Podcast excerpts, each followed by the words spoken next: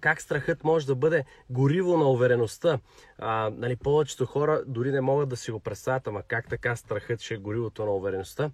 А, всъщност какво се какво се случи днес? Скочих за първ път с парашут от 3500 метра. Беше невероятно изживяване а, уникално. И всъщност обаче, какво забелязах аз? Когато отивах там и ме подготвяха, обличаха ми гъщеризон, слагат ми една а, такава а, жилетка с някакви въжета, с която ме връзват за другия човек. Качваме се в самолета. Нали, самолета излита, набира височина 20 минути нагоре, лети, лети, върти в кръгчета, ти гледаш нали, около тебе какво става.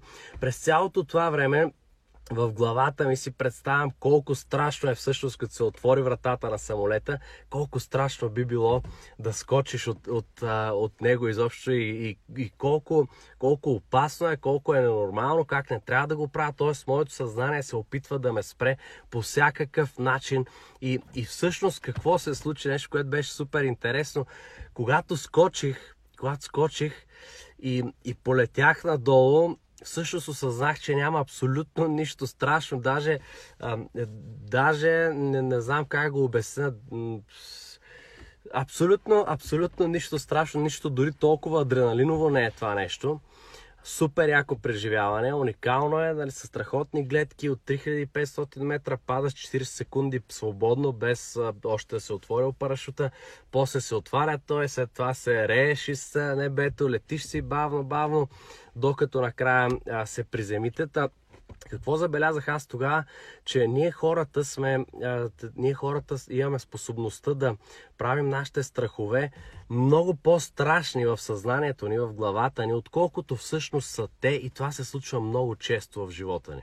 И независимо за какъв страх става дума, дали е страх да скочиш с парашут, дали е страх да се гмурнеш, дали е страх да отидеш да запишеш на танци, да научиш нов език, да започнеш нов бизнес или ново начинание в твоя бизнес, да, да вземеш нови продукти или пък да, а, да, да направиш подкаст, примерно нещо, което не си правил или да направиш първия си лайв, лайв видео, с който да започнеш да изграждаш твой личен бранд.